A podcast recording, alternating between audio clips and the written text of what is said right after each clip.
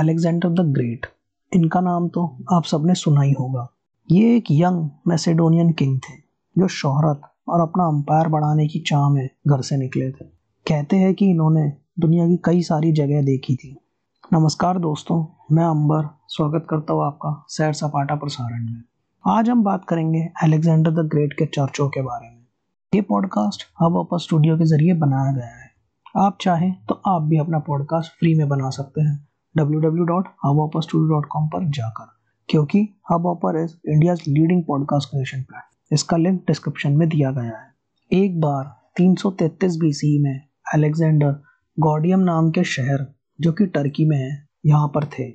वहाँ एक सेरेमनी होती थी, जिसमें रस्सी का एक सिरा वैगन से बांधा जाता था, और दूसरा बड़े से पोल से, ताकि कोई उसे खोल ना पाए।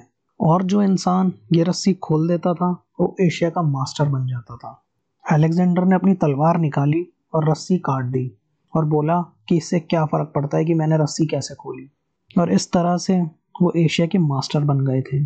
कहते हैं कि अलेक्जेंडर के बारे में हर चीज़ अलग थी। उनका जन्म एक रॉयल फैमिली में हुआ था। 336 बीसी में वो महज 20 साल की उम्र में राजा बन गए थे।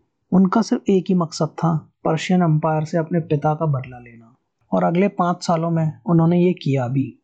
334 बीसी में उन्होंने पर्शियंस के खिलाफ तीन जंग जीती थी और आखिर में 331 बीसी में उन्होंने पूरी तरह से उन्हें हरा दिया था। तब पर्शियन एम्पर डारियस थ्री को उन्हीं के कज़न बेसस ने मार दिया था, जिसके बाद बेसस पर्शिया का राजा बन गया था। आखिर में अलेक्जेंडर ने बेसस को भी सेंट्रल एशिया में लाकर तीन सौ बीसी में, उज्बेकिस्तान में उसे हरा दिया था।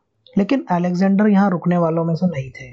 कहते हैं कि 334 बीसी से लेकर 323 बीसी तक उन्होंने कई जगहों तक ट्रैवल किया था, जैसे सेंट्रल एशिया इजिप्ट और इंडिया उन्होंने कई सालों तक इजिप्ट पर भी राज किया था। बाकी ग्रीक्स जैसे भी उनका मानना था कि दुनिया के आसपास एक बड़ा सा समुद्र है। वो आखिरी छोर तक जाना चाहते थे। इसीलिए 327 बीसी में उन्होंने भारत पर हमला किया। उन्होंने भारतीय सेना को भारी चुनौती दी थी, लेकिन आखिर में वो हार गए थे। बाद में गेड्रोशियन डेजर्ट से होते हुए बेबीलून पहुँचे। वहाँ उन्हें तेज बुखार हो गया था, जिसकी वजह से बत्तीस साल की उम्र में ही उनकी मौत हो गई। उन्होंने अपना अंपायर काफ़ी बड़ा कर लिया था। उन्होंने ऐसी सिटीज़ एस्टेब्लिश करी थी, जिसे आज भी जाना जाता है। उन्होंने ग्रीक कल्चर दुनिया में कई जगह तक पहुँचाया था। अब ऐसे ही तो उन्हें अलेक्जेंडर द ग्रेट नहीं कहते होंगे। चलिए, इसी के साथ मैं आज का ये एपिसोड यही कप करता हूँ। आशा करता हूँ कि आपको ये पसंद आया होगा। जुड़े रहिए अगले एपिसोड के लिए।